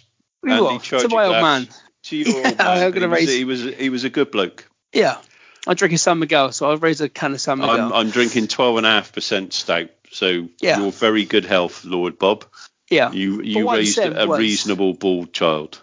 but we were completely. Well, I say we. So George Michael, Elton John, Freddie Mercury. No idea they were gay till like the late 80s, early 90s. That but that was the thing, and and none of the none of Liberace's um, audience Yeah, pretty much had an idea that he was gay. He would No. go on about this certain woman that was the love of his life, and oh blah blah blah. Yeah, he'd be he'd be coming on to underage and blokes backstage, and and he he was a he was a rampant sexual beast. Hmm. Obviously fueled by poppers and Viagra even then, but. Yeah, it was it was a very Yeah. debauched lifestyle yeah, and Yeah. and, and that that was more down to it being Vegas than than, than Hmm. being a, a a gay debauched lifestyle. It was it was that Yeah. Vegas thing.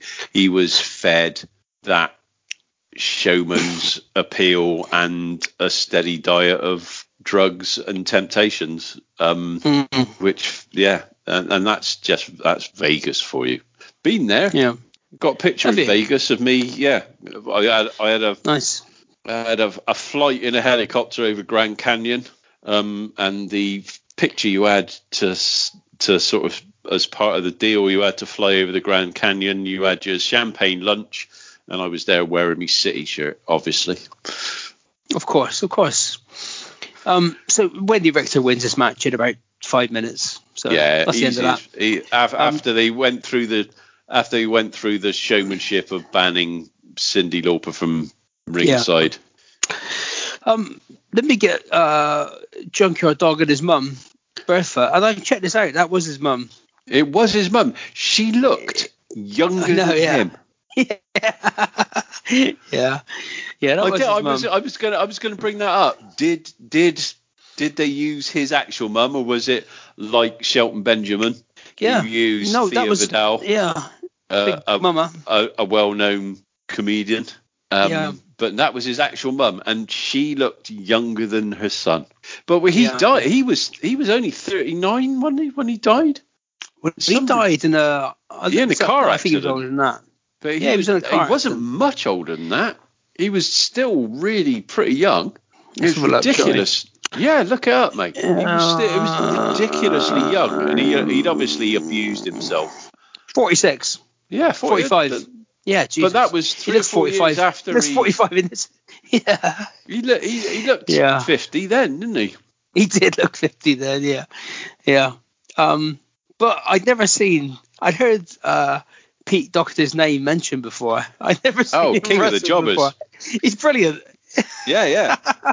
Especially the bit where he's being pulled up by his hair. Yeah, yeah, yeah. I like a nice vocal jobber. The one who Oh, he was a very in. vocal jobber, wasn't he? Yeah, yeah.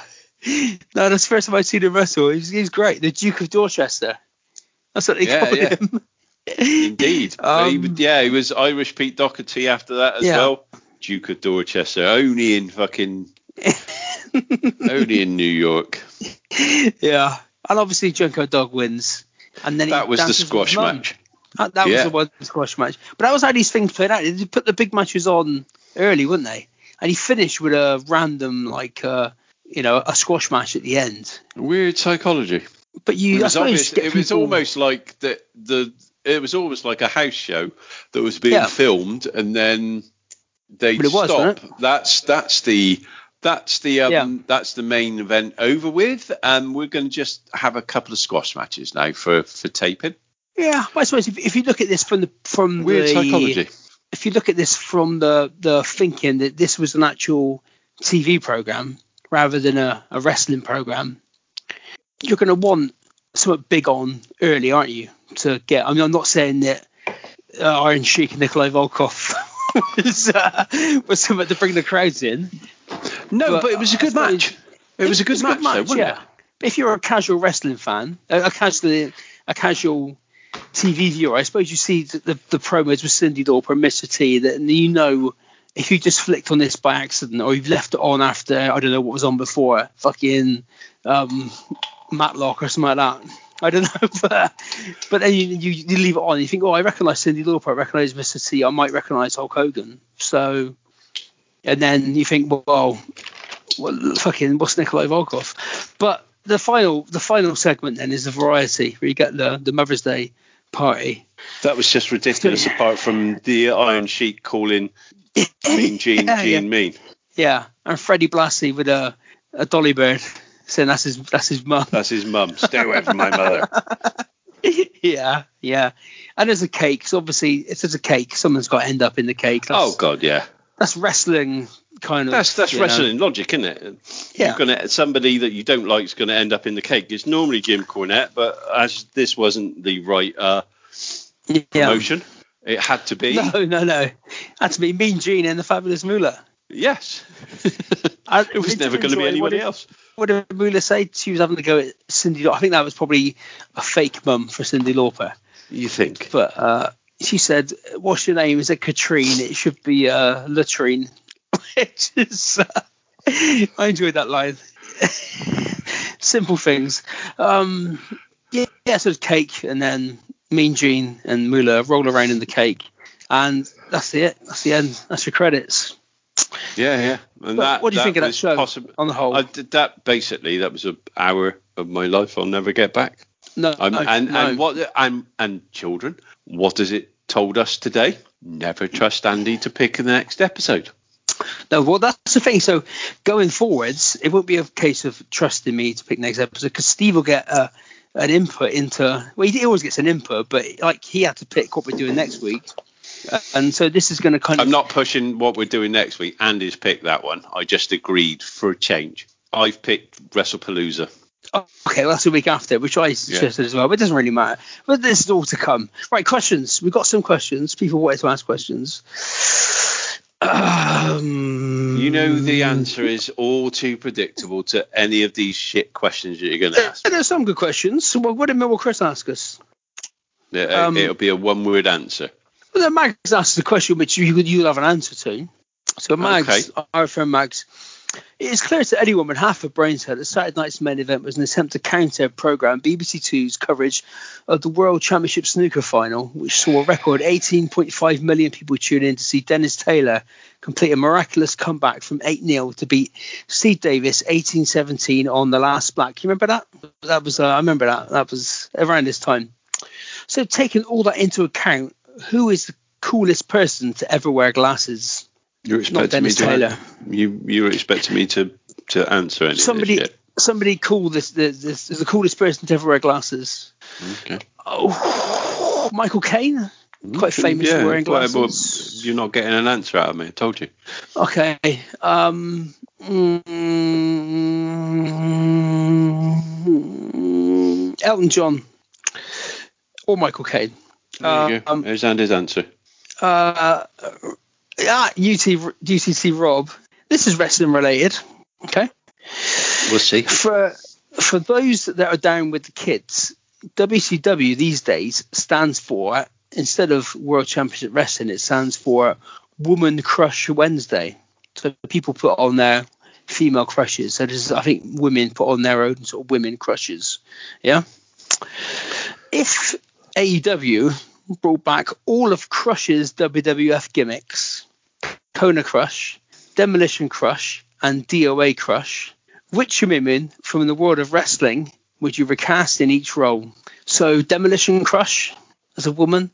I suppose Demolition Crush with the face paint, you want to go for someone who's quite kind of. I could see Rhea Ripley in the leather. Do you think? Uh, maybe that's my own personal thing. Um, Kona Crush. Well, Ooh, with Dakota Kai, she's from New Zealand, isn't she? She's not from Hawaii. Anyone from Hawaii? Um, uh, maybe Raquel Gonzalez, and then DOA Crush. You want someone who's like a kind of biker, kind of maybe Ruby Riott. Um, and Chris, Chris Bellis. I'm not going to ask you this question because you won't like it. uh, um, his question was uh, something to do with crossword. Cross. Who on Crossroads would you like to do a post void bladder scan on? um, Chris asked us the normal question, which was, do you think there is a um, do you think they should bring back Saturday night's main event now rather than some of the fucking banal pay per views they do? No. But they brought it back, didn't they, in 2006 and did like one or two and tried to get celebrities in. And, and it was, I think, it wasn't on NBC, it was on Fox and it got like, it just stank the place out, basically. I don't think now, back in those days, it, like if, if we talk about when we first saw Saturday night's main event, me personally, it would we, it, we just find it on on Sky One randomly. Like if you stayed up late sometimes on a Saturday to see what was on, and it would kind of come on every now and again.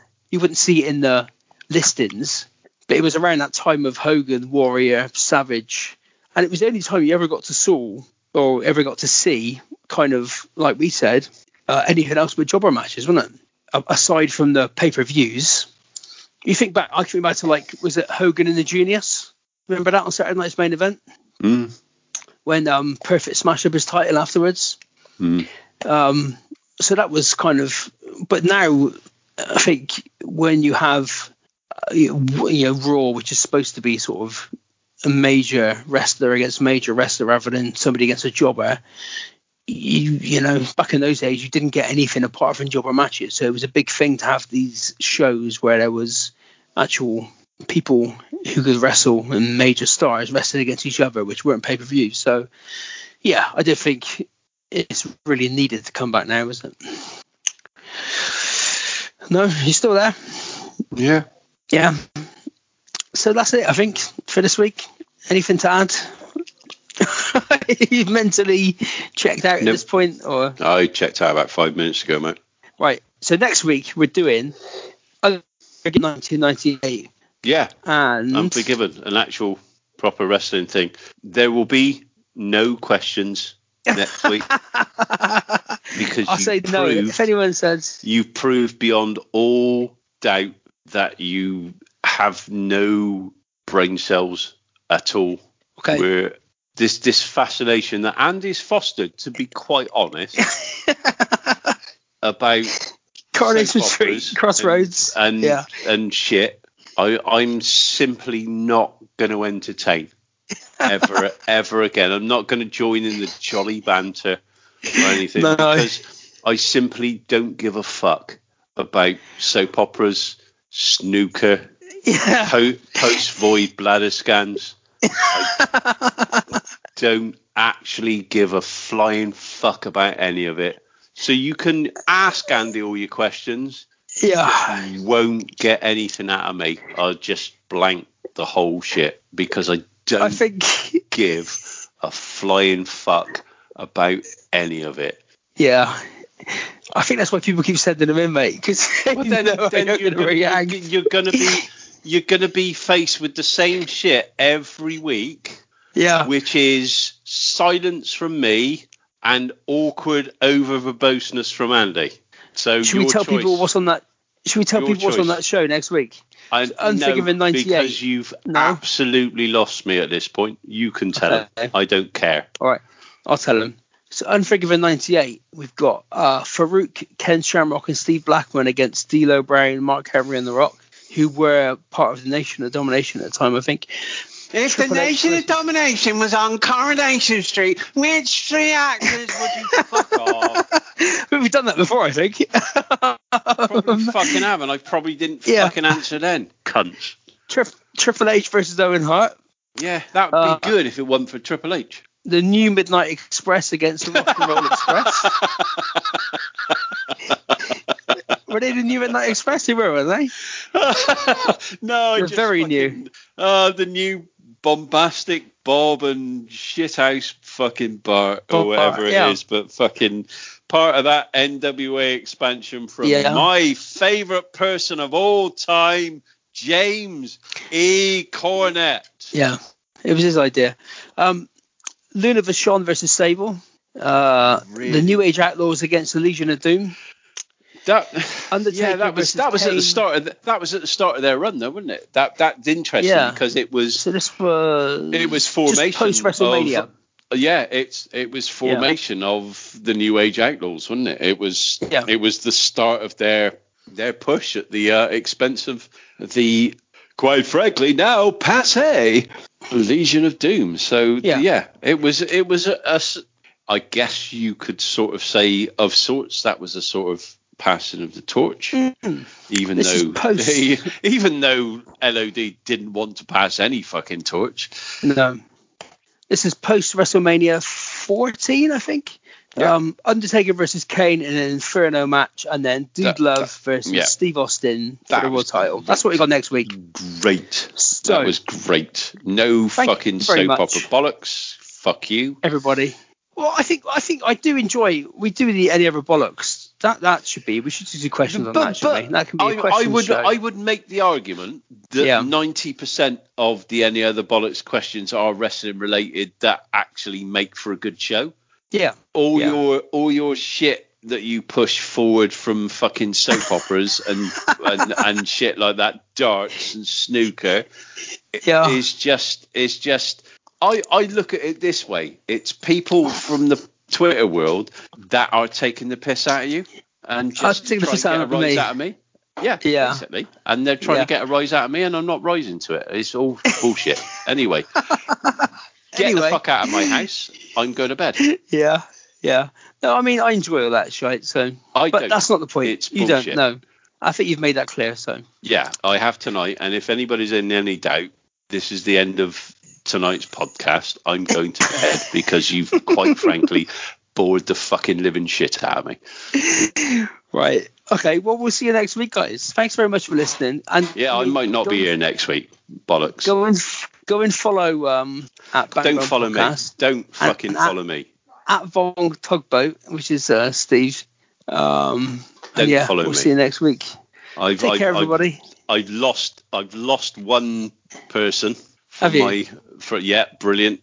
If, if I could lose a few more, if you if you don't actually like anything that we do, don't follow me. Please fuck off. Okay. and on that on that note, we'll we'll see you next week. Cheers, guys. Take care. All the Yeah. best. Bye. Bye.